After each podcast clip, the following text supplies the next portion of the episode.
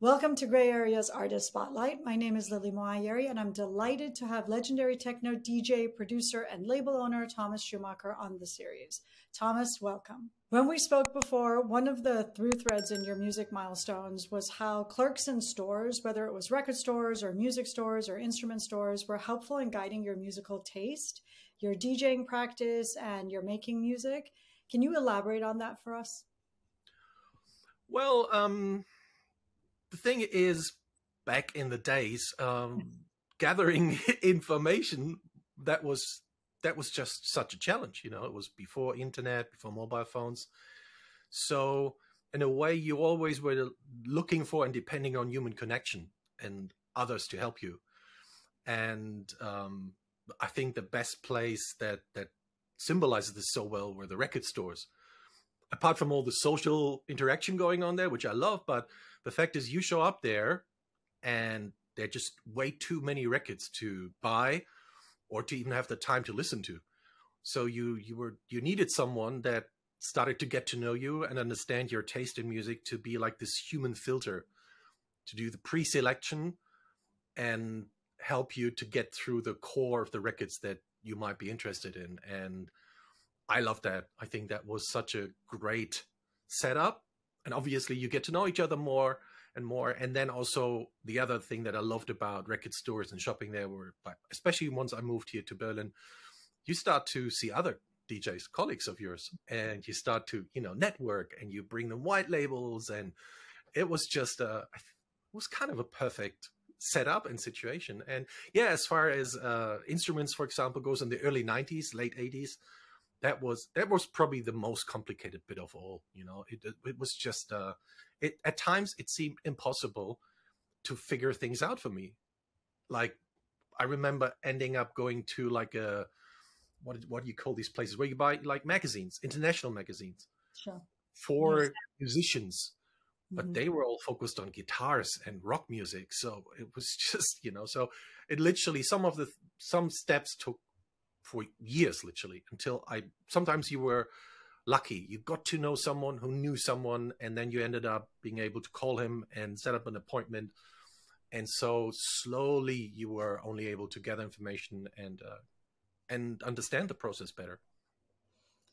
Yeah, and it was uh, interesting because I think you know when the person in the record store gave you the first record that introduced you to electronic music, which was Depeche Mode's "Construction Time Again," And then right. that same record store put the first Acid House 12 inch in your hand because they're just like, if you like Depeche Mode that much and went down that road, yeah, here you are six, seven, eight years later. This is what you're going to want to be listening to. And I think that was like perfect timing. And like you say, they get to know you. So they yeah. know. And it's a bit almost like a mentoring going on there, you know, if it's a really great guy working there or girl, you know, and mm-hmm they they figure out that for example i'm a very curious person by nature so i was always like very open-minded and i think they they realized that and so I, yeah that was almost like a not logical progression for them to uh, to to show me records and music that was not what I started out with, you know, and say, look, what about this, you know? Mm-hmm. Yeah, that makes so much sense.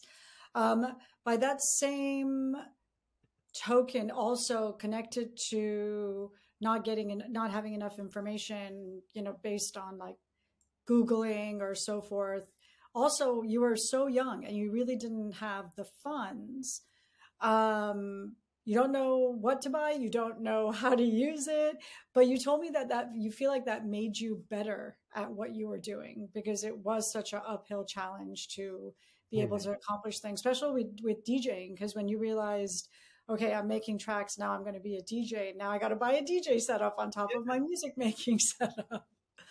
It, I really believe it. Um, it was a blessing in disguise, you know, because nowadays, whenever I talk to like the the young generation that is out there, and you know, obviously, I'm trying to help them as well as much as I can. They are overwhelmed by the sheer amount of information and possibilities, and was the total opposite to when I started out, you know, and I was forced to make the most out of every synthesizer or drum machine, or like, for example, to go back to the example of the record store, if I only had money for three 12 inches, I would pick the one that had at least two tracks on it that I can play, not just one. Stuff like that. You know, nowadays people are like, what? You know, but that that was the I think in a way, as much as it it felt like a pressure back then, but nowadays I realize it was actually helping me a lot to to, to really dig deep, you know, and make the most out of everything. And as far as gear goes, for example, to really learn how to program synthesizers and stuff like that, and not just go and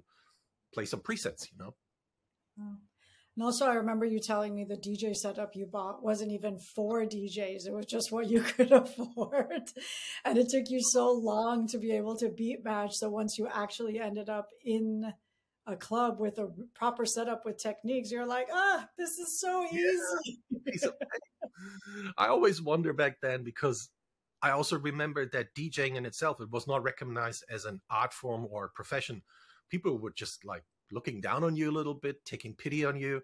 So I wonder when I went to that store to buy these turntables, if the guy actually really knew what he was doing because he sold them to me as proper DJ turntables. And it took me a while to, to kind of understand there's no way these are DJ turntables. They, this is impossible, you know. So, but yeah, um, once I had the chance to then work with professional gear, it made it seem so much easier for sure. Wow. Um, and you've had, well, you have Electric Ballroom, your label now, and you've mm-hmm. had other labels in the past. Well, another label in the past. I'm not going to try and ruin the German pronunciation. Oh, so. Come on. Spielzeugschallplatten. okay, slower. Spielzeug. Schallplatten. Schallplatten. Yes, that's okay. Right. I feel good about that. Um, so you've had your own labels, but you've also been signed to a major. You've released stuff on other people's independent labels. What are your different experiences with these different modes of putting your music out? Vastly different, especially the difference between releasing on small or independent labels compared to the major labels.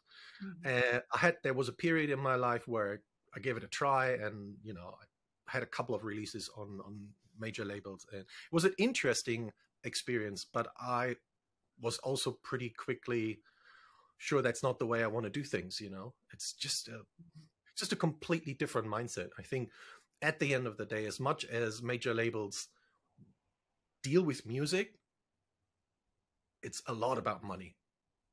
And the music is a means to end, you know, it's content, you know. So so um, that wasn't really for me. And working with independent labels is just completely different. You know, I mean, still we try to make a living out of it a little bit at least, but um, it's much more about artistic vision, you know, and uh, doing things exactly the way you want to, and not caring so much about, for example, the market or whatever. And uh, and I found that for me, I have the ultimate freedom by running my own label. That's just. Mm-hmm. Uh, for me, it's just perfect like that. Yeah, and I think you were telling me one of the drawbacks of having releases come out on other people's independent labels, they let you have your artistic vision. That's not the problem. The problem is the amount of time it takes for your record to actually come out. And by then you're like, oh, I'm not playing that record anymore. you know, I'm onto like 10 other things.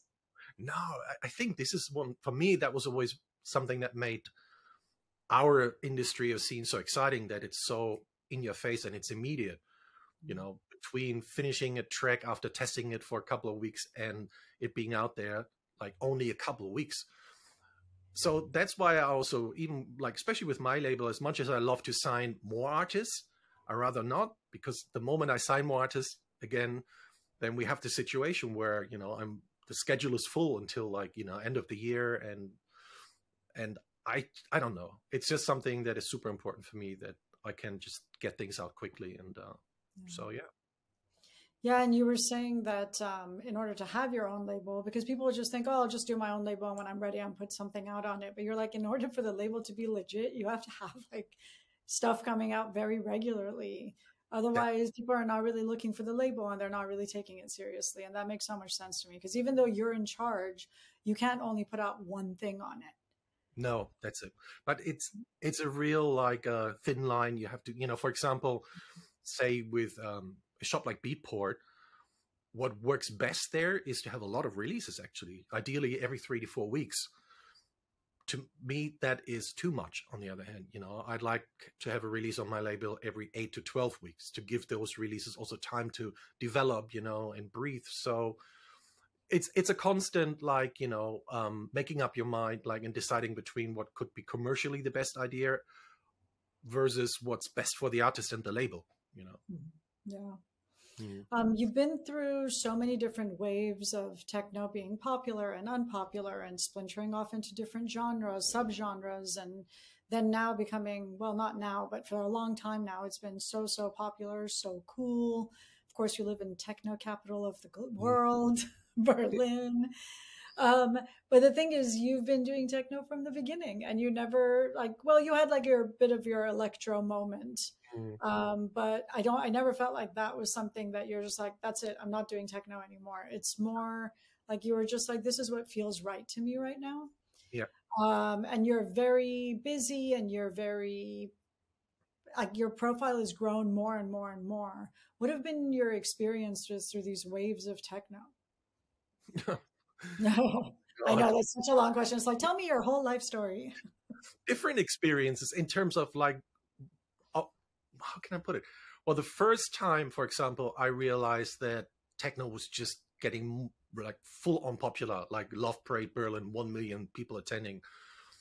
It was on the daily news show, you know, even I was like, oh my god, this is we're legit officially, you know. So, in one way, that felt great on the other hand, immediately you're like, but Snet, that's very different from a couple of years ago when it was kind of like a real underground thing, you know, and so you got to wrap your head around that. And then came the time where a couple of years later, all of a sudden, people are like techno. Oh my god, nah, come on, really, you know. So you got to learn to live with that. And I think at the beginning, when you're not so experienced, it's kind of a bit um, off-putting. It's or like makes you a bit insecure you know? You start to question maybe yourself like am i doing the right thing here? But over the time you realize this is actually a normal thing you know? It's like things just it's it's like all cyclic you know? It comes in cycles goes in cycles uh, but interestingly yeah as you said for a couple of years now it seems like uh, common sense is techno is cool again. It's here to stay and um, i'm quite happy about that to be honest you know? And the other thing is we talked about this techno is such a wide term, you know, and it's I always say it's like this perfect canvas for people to just project things onto it. And I think that's why nowadays it's just like this oh, techno, yeah, it's cool, but people mean vastly different things. When they say techno, yeah, it's true. And I remember you telling me when you were first very young and you were trying to start DJing and you um, went to the club in your hometown of Bremen and asked the promoter, can, you know, can we do some mm. stuff. He's like, techno, no, we only do house here. Absolutely yeah. no techno whatsoever. And you did your own party until he yeah. came knocking on your door saying, actually, I want you to be a resident here playing techno. And that to me is like the biggest sign of, and that was still underground. It's not like it was popular and overground. He came to you because you were doing something that people were interested in. I think that was really what was going on. It's not so much that all of a sudden he became a techno lover. No. I think he was more like a trend spotter. That, you know? and I think um, he probably also realized that I was just totally believing in it, you know, and that's something I've also realized over the over the last couple of years. It's just uh, I just always followed my heart.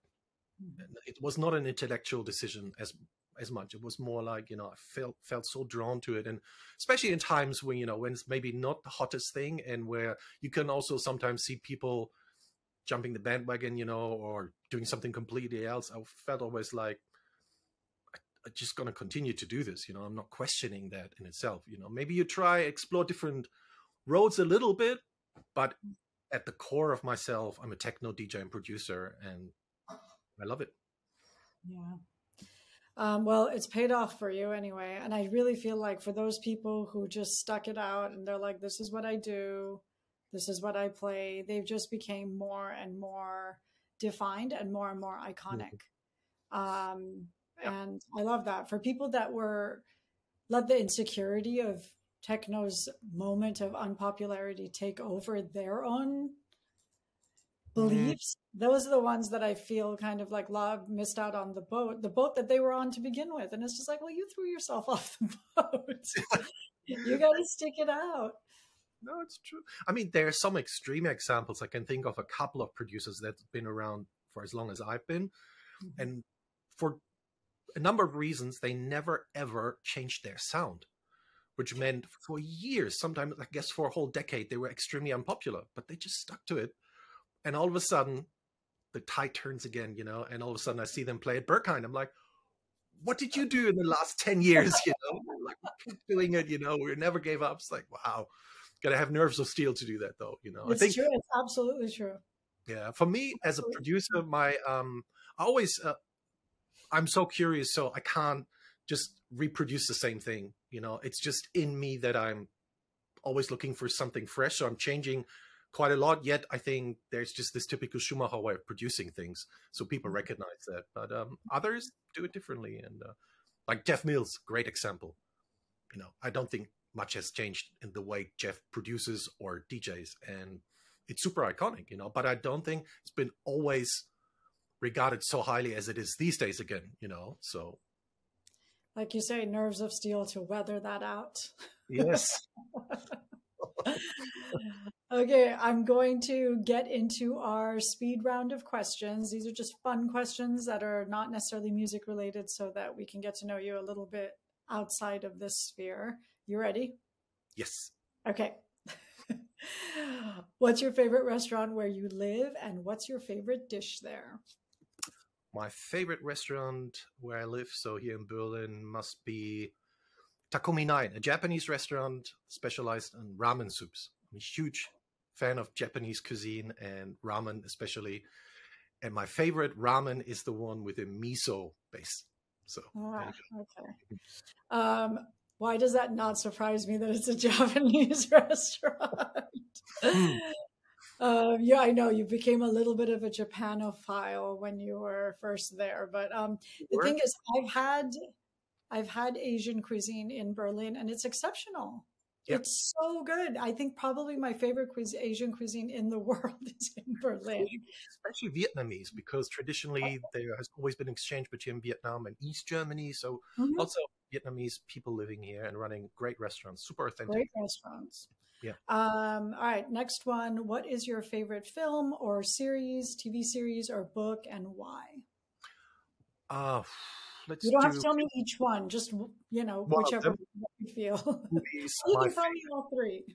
Uh, let's stick to movies. My by far my favorite director is Martin Scorsese, mm-hmm. and I just watched Gangs of New York again. It's Daniel Day Lewis in it. Fantastic movie.